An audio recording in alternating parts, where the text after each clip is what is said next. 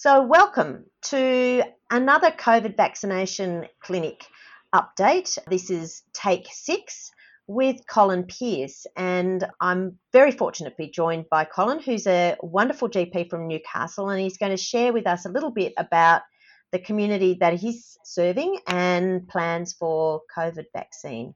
Over to you, Colin. Thanks, Charlotte. So, yeah, we're a uh, rather big practice in the Newcastle area. We were originally owned by partners, but are now owned by IPN. We have three practices which cover a very mixed demographic. They're in uh, Charlestown, which is our main practice, which is where we propose to run the COVID vaccination clinic. But we also have peripheral sites in Redhead, which is a small coastal village, and Windale, which is an area with quite a deal of lower socioeconomic class people and quite a high ATSI population. So over those three sites, we've got 24 doctors, 10 nurses and 15 reception, as well as our management staff. We've always run an after hours service in our area. And when we were owned by the partnership, I knew the figures better. We had about 50 to 60,000 patients on our database, and about 20,000 of those were uh, active patients. Others were ones we've seen over the years since computerisation in our weekend clinics. At the moment, our current active database is around 27,000 patients.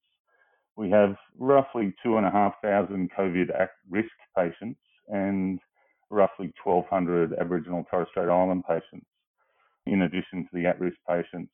Yeah, so that's a little bit about our practice. I mean, one thing before we get into the discussion, I'd like to say is that it's a bit of a shame that the government didn't realise that the GP vaccination cohort for 1B is exactly what we do as general practice every year. And with this vaccine that we have access to, the storage conditions aren't any different. It would have only been education on the multi dose vial and a little bit more specific about consent. And we could have delivered this to all of our at-risk population in two to three months as we do with the flu vaccine every year. So that was a, a bit of a shame. Having said that, I understand that we're in a very privileged situation in Australia and the government are a large part of the reason that we're there. I think we need to do it in the way they want to do it, and we need to do it to try and move forward with this terrible disease. Absolutely, and I'm sure we can learn going forward anyway, can't we? Yeah, absolutely. So, in terms of running the expression of interest, we put in an expression of interest for 1,500 doses a week for the 1B level of vaccination aim with that, recently presented at a practice meeting, would be to have five doctors vaccinating for five hours each weekday and three doctors vaccinating for five hours each weekend day. We'd need two observation areas in which to do that, so two nurses on the five days and one uh, observation area on the weekends, which would be either one or two nurses, depending on how it all rolls out. We would aim for a five minute appointment time with a doctor because we had more doctors than nurses at our disposal and that would be for the first dose, and a three to four minute appointment for the second dose. Obviously, there needs to be 15 minutes or 30 minutes of observation time afterwards, and we'll go into the mechanics of that later. And so, just on those numbers, if we were able to achieve those doctor numbers of five doctors, five hours, five days, we would get to 1500 just with our weekday complement and another 900 on the weekend. So, potentially 2400. But as we all know, there are many unknowns in this whole process. We call them the Rumsfelds, and I've quoted his speech in our presentation. So, in that, we talked about what the key steps were to achieving this vaccination.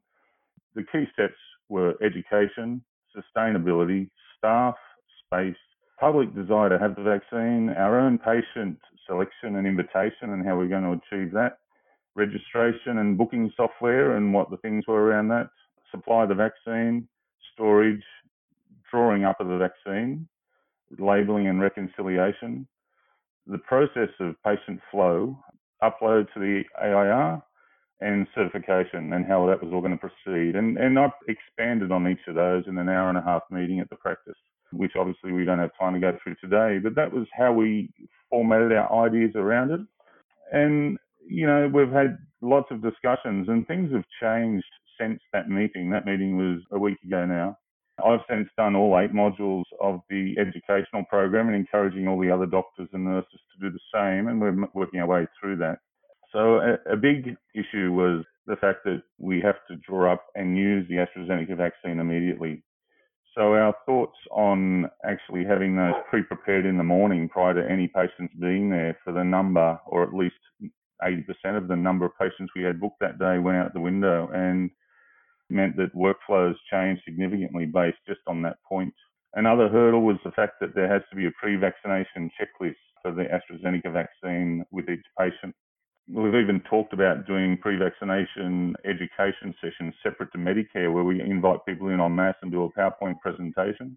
A big hurdle as well is the fact that the TGA are sitting on this. They really are covering their um, bottoms, so to speak, by saying that over 65, this needs to be done on a case by case basis. So if we go to one of the later points in the key steps to this vaccination clinic, the whole thing of the workflow of five minutes with the doctor, in that time, and we just expand on that point, we've got a consent. Now, I've designed a, a, patient COVID passport. So each patient, when they arrive, will be handed a sheet of paper which is printed from their notes.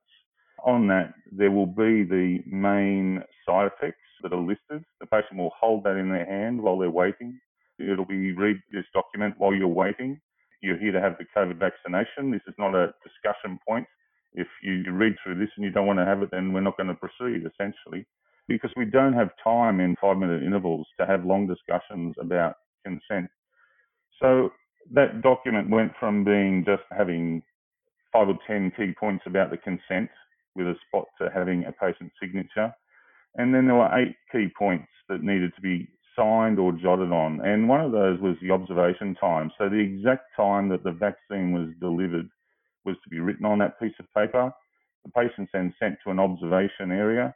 The nurse, they've sit in either A or B, which is based on the quarter of an hour or one or two. So the patients vaccinated in the first quarter of an hour go to number one. Patients vaccinated on the second and fourth quarter of an hour go to two. And that way we won't have doubling up of patients in observation areas. And if they sit from front to back in those observation areas, the nurses will know roughly where 15 minutes are up.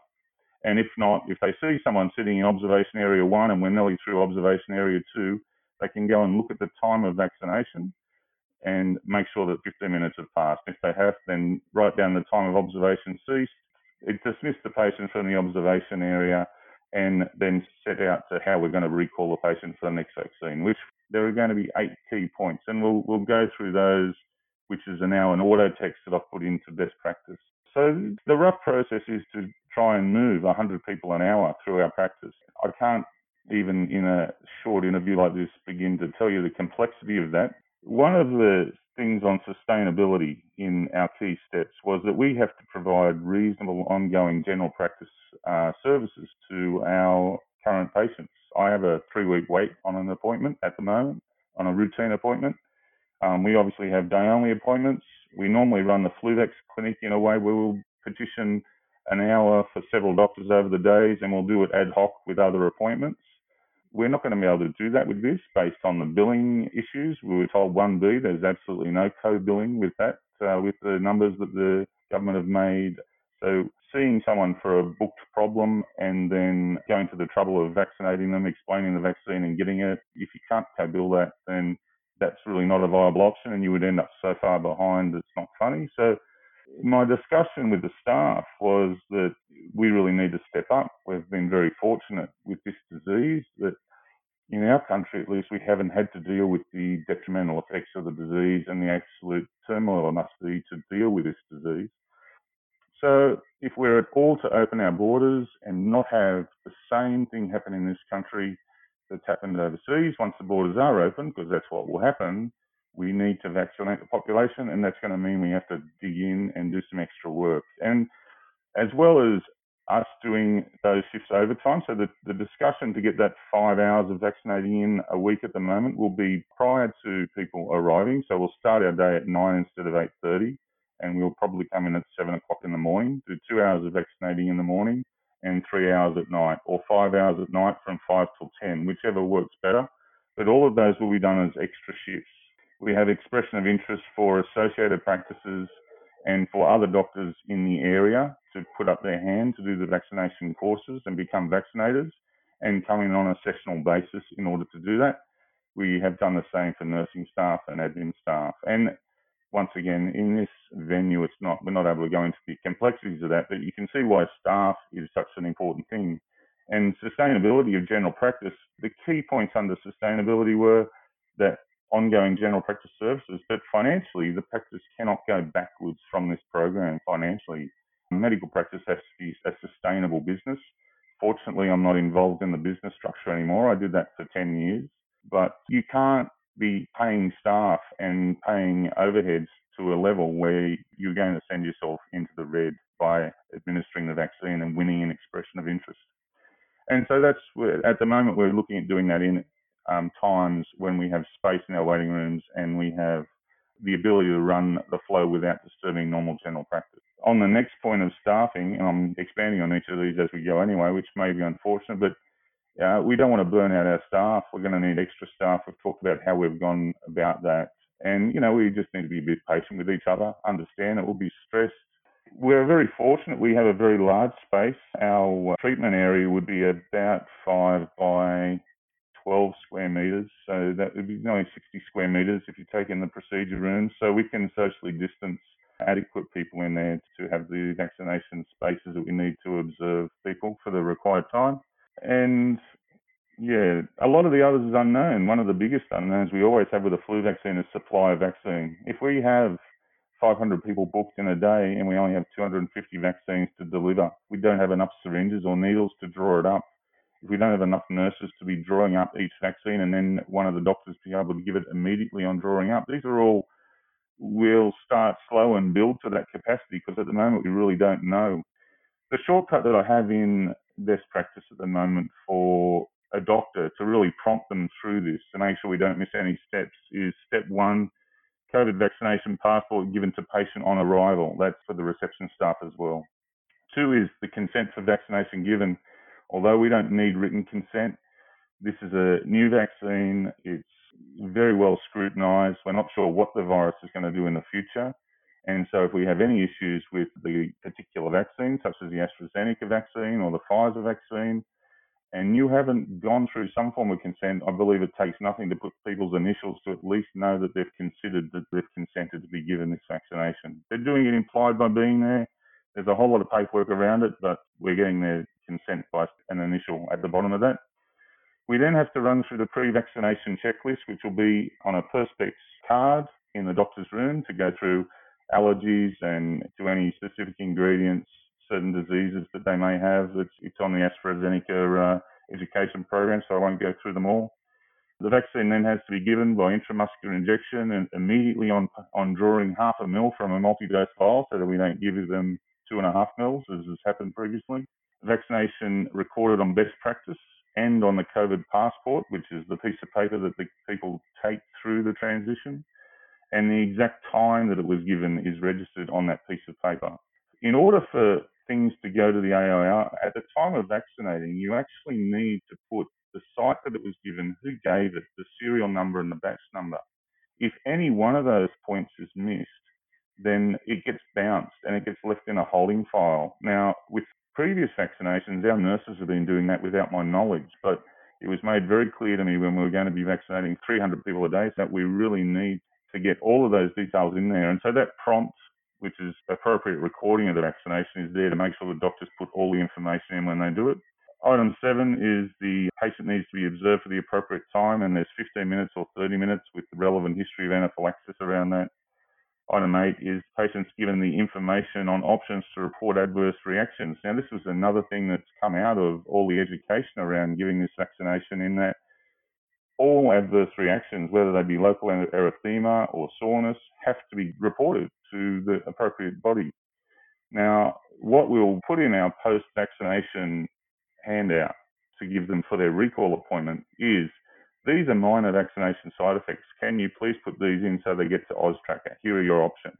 The responsibility was put to us to ensure that they're reported. It doesn't have to be by us, but we feel giving them that bit of paper with uh, links to the various vaccination side effect sites, that's as good as we can do in a five minute encounter, as well as everything else, to make sure that vaccination side effects are reported and that we're not actually inundated with people saying, I've got a sore arm or I've got a mild temperature or I've got this or I've got that. There'll be another portion to that which say these more significant vaccination side effects other than these you should report to your own doctor because not only will we be vaccinating our own patients, we'll be vaccinating other practices patients. And we don't want to be dealing with lots and lots of people with vaccine side effects. You can imagine the uh, workflow issues we'd have with that. Item nine is that the patient is formed on a recall system for the next vaccination. We're still trying to work on this. There's in England where the vaccination motivation is very high. People that I know in England are just given an appointment and they will break hell or high water to get to that appointment. In this country, where vaccination uptake is between 50 and 70%, depending on where you look at the surveys, it's getting higher. It's another key thing that we talked about before.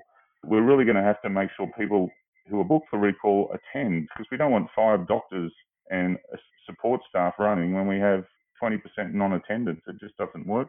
And then finally, the patients are given instructions on how to attain their vaccination certificate, which obviously they do using the Medicare mobile app or by going to the AIR and asking for it. They can phone the AIR or they can get onto MyGov. There's several ways, and they'll all be listed down for the patients.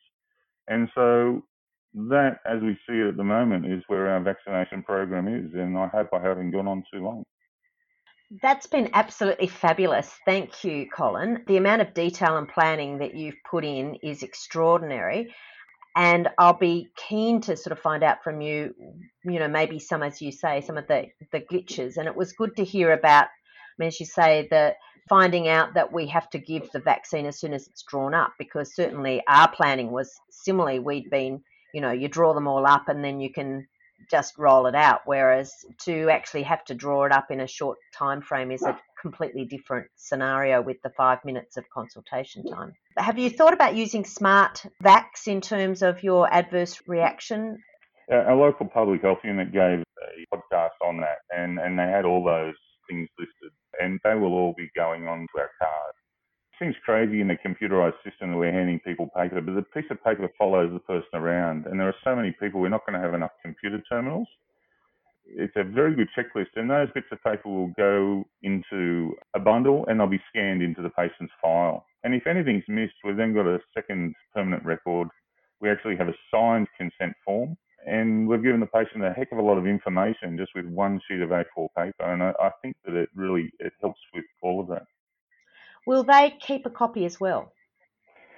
No, because what they're going to be discharged with will be a, not an A4 piece of paper. It, will be how they report side effects, what the process is, what the common side effects are, and if we book them a, a, recall consultation at the same time in 12 weeks' time, then we'll actually write that in. You know, so interaction with reception, it's going to be difficult, depends how many reception staff we have. But if we have the ability to make it, probably our preferred method is for them to do it because then they've got skin in the game by using our online booking system. Obviously, online booking and how the government's uh, online booking interacts with our online booking system is, is another unknown at this point, but we're told that it's going to work. Yeah, we're told it doesn't interact, so I think it's best to plan that it doesn't and just do what you can.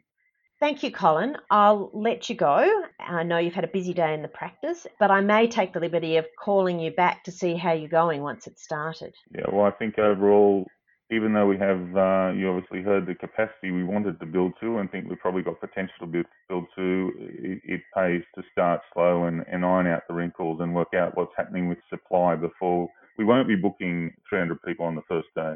No, good idea. Start slow and build from there. Thank you very much.